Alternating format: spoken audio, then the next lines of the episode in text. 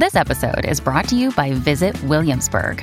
In Williamsburg, Virginia, there's never too much of a good thing. Whether you're a foodie, a golfer, a history buff, a shopaholic, an outdoor enthusiast, or a thrill seeker, you'll find what you came for here and more.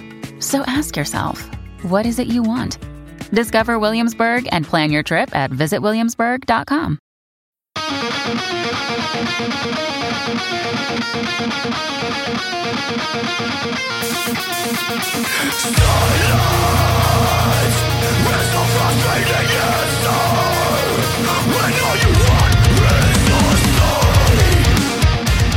This is Undaunted Life, a Man's Podcast. I'm your host, Kyle Thompson. Let's get into it. All right, guys, a couple of quick announcements before we get too far into today's content. Number one, to anyone in the Denver, Colorado area here in the United States, okay? I'm going to be keynoting a men's event there here soon. It's called The Sharpening, and it's going to be held at Chapel in the Hills in Golden, Colorado, and that's on June the 26th. So that's less than a couple of weeks away. But I want to make sure that you knew that that was going to be happening. So if you're in that area, you're going to want to check it out. It's for men and boys 12, ages 12 and above. And then there's going to be kind of a whole day thing with lunch included. I think it's like from 9 in the morning until 3 in the afternoon. So make sure you check that out. There will be a link in the show notes for you to go and register. And then also, I have a Spotify Christian metal playlist. Okay, guys, y'all have been asking for it for a long time. I keep getting DMs. Hey, I kind of want, you know, some more Christian metal music. I kind of like the stuff that you're into, but I want to know more that kind of stuff. So, consulted with a few guys that are kind of still in the scene and also the stuff that I've listened to, but I do want to kind of give this caveat to you. Not every single album, not every single track, I guess, is going to be super gospel centered or super gospel focused. And then there are also some bands that are going to be on that playlist that not every single person in the band would consider themselves to be a Christian. Okay. So that is the same in every genre, by the way. So there's a lot of contemporary Christian groups that kind of come together, and it's like the bassist isn't, isn't a Christian, the guy who plays the synth isn't a Christian, but it's the same thing kind of in this space. But what I tried to do with this playlist is I tried to put songs that were on there that are from the time that these bands at least claim to be Christian or when they were on Christian labels or have a positive message, that type of a thing. Basically, what I can guarantee you is that these songs are not going to be satanic right? Because there's a lot of stuff from this genre that is very, very dark, very bloody, very satanic. So none of that's going to be on there. And guys, I think I, as of right now, there's over five hours worth of stuff on there. So you're probably not going to like every single track. You're probably not going to like every single band, but there's something on there for everybody as long as you're a metalhead. So those announcements are good to go. So we're going to get going with today's content. We're just going to keep everything going here with Pride Month, right? Because we need an entire month to celebrate something that shouldn't need to be celebrated because this is just how these people were born, right? We get one day for Memorial Day, just one. We get, you know, one day for the birth of Jesus, one day for the death of Jesus and resurrection, all those things. We just get one day, but we need an entire month of this. But I just got to tell you, today we're going to be talking about a news story that literally, uh, I'm, I'm, I would almost guarantee that none of you have heard of before because I'm pretty plugged in right? I'm pretty plugged into the news. I'm pretty plugged into how things are going on around the world. And I had no idea that this had happened. I had no clue. I think somebody on a podcast I listened to last week just mentioned it randomly. And it was one of those, you know, wait a minute. Like, did I just hear that correctly? Right? That, that can't be true. So I went and checked it out. And apparently, this is something that happened. Okay. So this should be absolutely shocking what I'm about to tell you, right? Because it absolutely shocked me. And it's from October of 2020. And we're getting this information and this article that I'm going to read part of it to you here in a second from Abigail Shrier. So, if that name sounds familiar, she has been on the Joe Rogan experience. She's kind of been around on some other areas, but she wrote a book called Irreversible Damage The Transgender Craze Seducing Our Daughters. So, that kind of talked about how, you know, transgenderism has become popular with a lot of young ladies, some girls in like junior high and that type of thing. And so, she's tried to be canceled for a book like that. You know, she, you can't talk about those things. Transgenderism is something that just can't be challenged. But she wrote an article on her Substack, and it's called When the State Comes for Your Kids. Now, this is a fairly long article, and I'm not going to read all of it. I'm just going to read the first story because I think there are three stories that are on this. And I just got to tell you, like, as a father, as a new father, I couldn't believe the scenario that she was painting here. Because one thing that happens for her, because she is so bold about speaking out in these areas, is she will have parents from all over the country reach out to her and kind of tell them their story. Like, this is what my school district is telling me I have to do. This is what my kid's college is telling them that he has to do. And, like, you know, they're just, they're desperate for somebody that will hear them out, but also share what they're going through. And I thought that this was an absolutely stunning story. So I'm going to go and read to you from the article. I'm going to give the link for you here in a second, or I'll give it to you in the show notes so you can check it out for yourself and so that you can check out uh, all the other stories as well. So here we go into the article. Ahmed is a Pakistani immigrant, a faithful Muslim, and until recently, a financial consultant to Seattle's high tech sector. But when he reached me by phone in October 2020, he was just one more frightened father. Days earlier, he and his wife had checked their 16 year old son into Seattle's Children's Hospital for credible threats of suicide. Now, Ahmed was worried that the white coats who had gently admitted his son to their care, would refuse to return him. They sent us an email, you know. You should take your daughter to the gender clinic, he told me. At first, Ahmed assumed there had been a mistake. He had dropped off a son, Saeed, to the hospital in a terrible state of distress. Now, the email he received from the mental health experts used a new name for that son and claimed he was Ahmed's daughter. They were trying to create a customer for their gender clinic, and they seemed to absolutely want to push us in that direction, he said when I spoke with him again this May, recalling the horror of last October. We had calls with counselors and therapists in the establishment telling us how important it is for him to change his gender because that's the only way he's going to be better out of this suicidal depressive state. Saeed had been a straight A student and, according to his parents and family therapists, quite brilliant. He is also on the autism spectrum, a young man who neglects to make eye contact and must be given rules for how long to shake hands, shower, or brush his teeth. High school was a slog for him, as it often is for kids on the spectrum who find the social demands of adolescence have risen beyond their capacity to meet them. He tried to ask a few girls out, it didn't work out, and he got frustrated and angry and that kind of a thing. And so those girl boy things get kind of tough for autistic kids, those developmental issues. And that's where puberty can be very, very hard with the hormones rushing and all this stuff. When lockdowns hit, the boy who had already struggled socially and befuddled by questions neurotypical teens take for granted how do I show a girl I like her? How do I make the other kids include me? began to spend all day and night on the internet. He's an autistic kid, and so he kind of lost track of time and he was staying up a lot. So he was staying up, just being on the internet, Twitter, Tumblr, whatever, and he was in his room just, you know, sleeping one or two hours a day. And that can really be devastating. He was very confused. He was seeing things, visual hallucinations, and we didn't know why. It is not definitively known how Many neurodiverse adolescents identify as transgender, but more than one scientist has pointed out the high rates of coincidence. As several autism experts have explained to me, those on the spectrum tend to fixate. And when a contagious idea is introduced to them, such as the notion that they might be a girl in a boy's body, they are particularly susceptible to it. As child psychiatrists and experts in gender dysphoria Susan Bradley said to me, the messages these kids pick up from trans influencers when they're online is we're the only people who understand you. Your people, your parents, don't really understand you. And it may be the first time in their lives that anybody has said to them, We understand you. We know you. You're okay. You're just like us. And it's powerful. I asked Bradley if introducing gender ideology to kids who tend to fixate is like introducing cocaine to those susceptible to addiction. She agreed. It has the same power to assuage all the alienation and grief and distress that these kids have been struggling with. Because of COVID 19 policy, Ahmed could not stay in the hospital with his son back in October.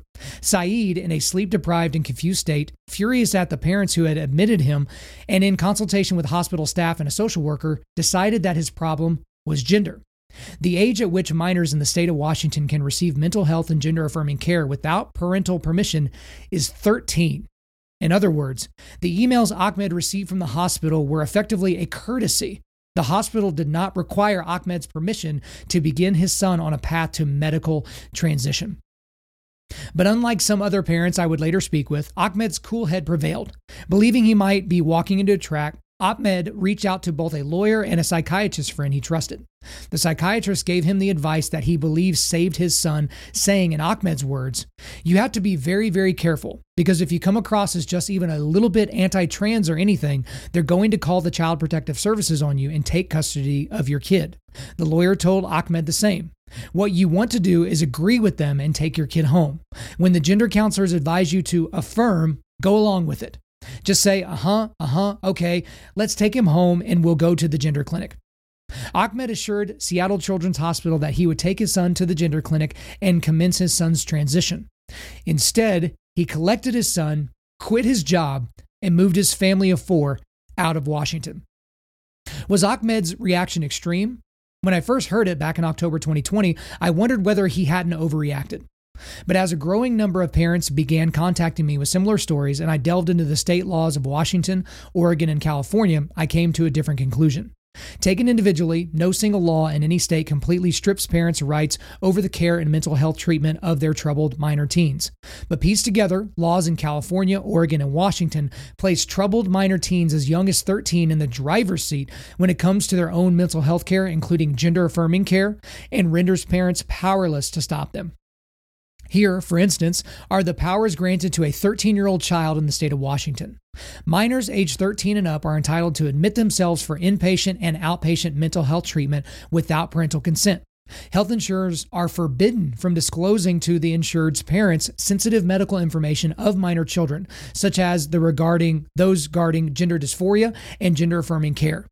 Minors aged 13 to 18 can withhold mental health records from parents for sensitive conditions, which include both gender dysphoria and gender affirming care. Insurers in Washington must cover a wide array of gender affirming treatments from tracheal shaves to double mastectomies. Put these together, and a seventh grader could be entitled to embark on gender affirming care, which may include anything from a provider using the child's name and pronouns to the kid preparing to receive a course of hormones without her parents' permission, against her parents' wishes, covered by her parents' insurance, and with the parents kept in the dark by insurance companies and medical providers. Lest you wonder where there is some madcap elixir polluting the groundwater of Washington state alone, in 2015, Oregon passed a law permitting minors 15 and older to obtain puberty blockers, cross sex hormones, and surgeries at taxpayers' expense, all without parental consent. In 2018, California passed a similar bill for all children in foster care age 12 and up. The California State Senate is now considering an amendment to the Confidentiality of Medical Information Act that would bar health insurers from disclosing medical information to parents about their dependents on pain of criminal liability. So that's all that I'm going to read from this particular post by Abigail Shrier. Again, it goes on. There are other stories. That's just one of them. So to recap, this autistic boy was suicidal. So his parents, being dutiful parents, took him to the hospital, thinking that he would receive care. And in the era of COVID, the parents couldn't even be there with their son while he was getting whatever treatment they were going to propose. They instead just sent him an email saying that his son Saeed is now a female going by a different name. He just got it in an email. And then if he didn't play ball and didn't play along and lie to them and tell them that he was going to be taking his son to the gender clinic, they would have kept him. They would have kept Saeed there or whatever he was going by at that moment. They would have kept him there. They would have worked with the state government in order to keep that son from going back to his loving parents. So, guys, this is going to be a little bit of a shorter one today, but I do want to flow on some big takeaways from the story, okay? The first big takeaway is a question for you to ask yourself, and a question that I had to ask myself is why didn't I know about this story? Why didn't you know about this story? Now, again, this was in October of 2020. So I don't know if you remember what was going on at that time, but we were in the final stretches of a presidential campaign, right? We had a dead person going against an orange person, and the entire country was wrapped around the axle on that, right? But I don't remember a single blog, a single podcast episode, a single news story talking about this. Why? How, how did we get to a place where we don't even hear about one of the most extreme overreaches by a state organization, by, by a state government here in the United States of America? Why didn't we hear about it? Was it just people being lazy? right? Was it people trying to actively suppress this story? Was this something that there was collusion by big tech to make sure that this didn't get out there? Because it's an insane story and it makes the state of Washington look terrible and inherently Oregon and California, who have similar laws. So it surely made me think a lot about that. Another big takeaway for me is that good for Ahmed for moving and saving his son's life. Literally, he may have saved his son's life by getting him out of the entire state of Washington. Again, this is a guy that was worked in the financial sector for the tech sector, right? So we can assume that this guy was making a good living, right? Maybe he was a financial advisor to people that are making several hundred thousand dollars a year working for, you know, any one of the companies that are up there, any one of those tech companies. But he said, "No, not worth it. I'm taking my son and I'm leaving the state. And I don't know where he ended up. I, it doesn't say that in the story anywhere. And it's probably better that we don't know where he ended up because wherever he goes, I'm sure they're trying to cancel him there. But I can guarantee you where he didn't go, he didn't go to another blue state. Because if he moved to Oregon or to California, it's going to be the same thing. If he skipped over all those flyover states and moved somewhere on the East Coast, I bet he didn't do that either. And I've told you this before, and I absolutely mean it. I don't think I'm going to have this problem with my son. I, I really don't. And I certainly pray that this doesn't happen for my son or any of the sons that are in any of the, the guys that are around me. But if something like this were to happen with my son, like whether he was being sarcastic or maybe he actually genuinely had these feelings, some sort of brokenness inside of him, and he had these feelings, you would never see me or my son again if the state came after my kid. If the state declared that they knew what was best for my son, you would never see the Thompsons ever again. I wouldn't even sign off. You would just the podcast would cease to exist and we would we would just live completely off the grid somewhere. Right? And it would be all worth it to save my son from potential, you know, harm like that. And I guess the other big takeaway, there's there's several more, but another takeaway is that they, quote unquote, they were always going to come for the children. They were always going to come for your children. And the they is whatever you want to describe them as. Describe them as the federal government, the government in general, the elites, uh, the the bourgeoisie, the the whatever way that you want to describe it. Right? They were always going to be going to be coming for your children. These people know what's best for your kid. You don't. And if you could just be in their white coat for one second, if you can uh, be in their elitist brain, if you could, if you could have gone to the medical school they went to, or if you could have gone to the Ivy League school that they went to, you would just understand like they understand. Because you see, you're just a small minded bigot. You think your 16 year old son is a male, and we think he's a female, and we're going to affirm that, and we're going to lead him in that direction. But this was always the goal. I'll point you back to the episode I did when I talked I talked about the the first three episodes of the Race in America series and we were talking about Black Lives Matter. They they tend to have all of their all of their structural things about Black Lives Matter goes back goes back to Marxism, right? Even their founders admitted that they're trained Marxists. But one of the tenets, one of the core tenets of Marxism is getting rid of the family, destroying the family unit. Now, why would you want to do that? If you were creating a worldview whole cloth like Karl Marx did, why would you create that as one of the core tenets? It's because if you want to create a group of people or a, a people of any kind to be dependent on the government, then you surely can't allow them to be dependent on mom and dad, on their greater family, you know, aunts, uncles, cousins, grandparents. You, like you, you couldn't have that. You can't have them also depend on a community, maybe even a community of faith, right? Ahmed is a devout Muslim. I'm sure there was a Muslim community there that is a support system of some kind for him and his family. Same would go for the Christians in that area, although there probably aren't many, right? For Jews in that area, for Sikhs in that area, for Hindus in that area, right? If you want there to be total control of human beings in a country by the government, you have to get rid of all those things. Those things have to go away. So, in order for them to destroy the family, all they have to do is stop one generation from maturing, one generation from being influenced by you. And then from there on out, it's just the state. The state is daddy. Another big takeaway from this, and this is kind of a little bit of an aside, there obviously needs to be more research. There needs to be more research done on the link between children on the spectrum and transgenderism, right? Because there's certainly an idea of susceptibility to this. And I think that that is absolutely stunning that there would be medical professionals, people that took the Hippocratic Oath, that would take advantage of these kids that are on the spectrum, that aren't like, like the other kids, where in that they are more susceptible to these ideas, to fixating on these ideas and becoming overly obsessed with them, right? I think there certainly needs to be more research done there and I'll just kind of leave that there. But I do want to wrap up with this in terms of talking about this entire subject because th- th- this is a somber subject. Like I'm literally sitting here, I'm just like sad. I'm sad for this family. I'm angry. But guys, this is my last point today. This is another big takeaway from this article. This will not stop. It won't. Your state, your city, your school district is not immune to the transgender revolution. It is all consuming. They're coming for everyone. Because again, what it used to be, and you've heard other commentators commentators say something like this, but what it used to be with the LGBTQ plus people is, hey, just leave us alone. Just let us do our own thing. Let us live our own lives. Just leave us alone. Like you can do your thing, let us do our thing. That's what it used to be. Now it's you better cheer us on as we do this. You better watch what we're doing and give us a thumbs up. You better change your profile picture and add a rainbow to it and the word ally. You better change the logo for your company for a month, no matter what, or we're going to come after you.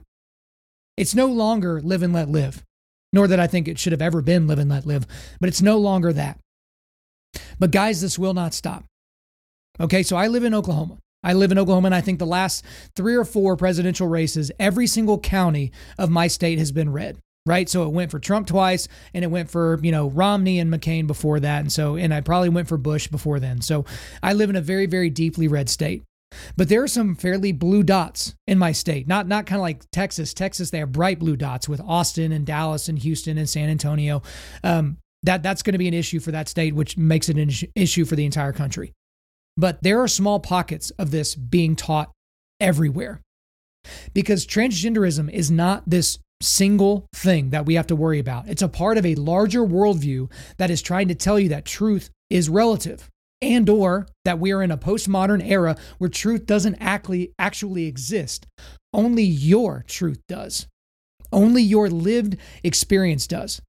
And if you don't think that this is going to be an issue in your community, you better think twice. Because again, think about how few people it takes in your community to make a decision in order for something like this to be acceptable, right?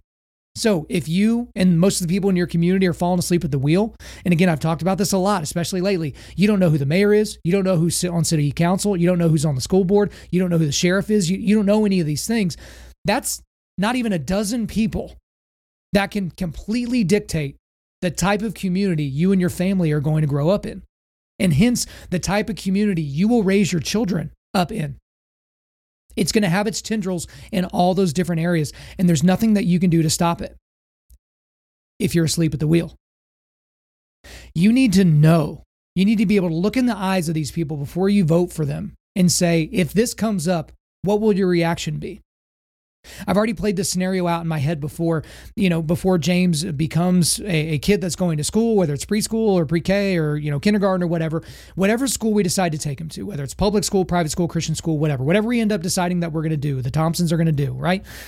I will be talking to the administrators of that school and I will be talking to the school board and I'm going to ask them these difficult questions.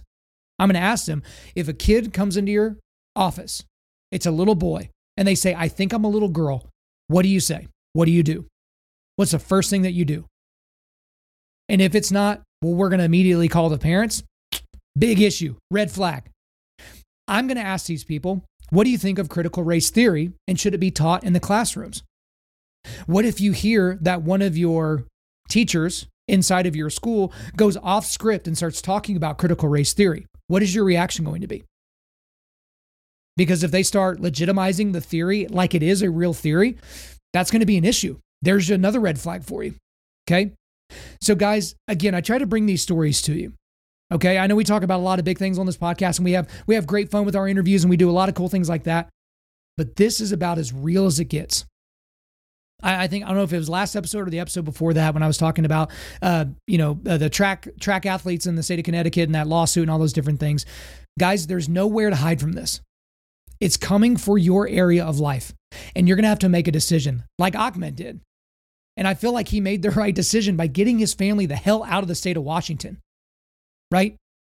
And you might say, oh, well, you know, that, that was wrong. He needed to stay there and he needed to fight it. Well, he had a 16 year old and he wasn't going to change the whole system by the time that kid was probably out of his house and out of his care. He had to make a drastic decision right at that moment.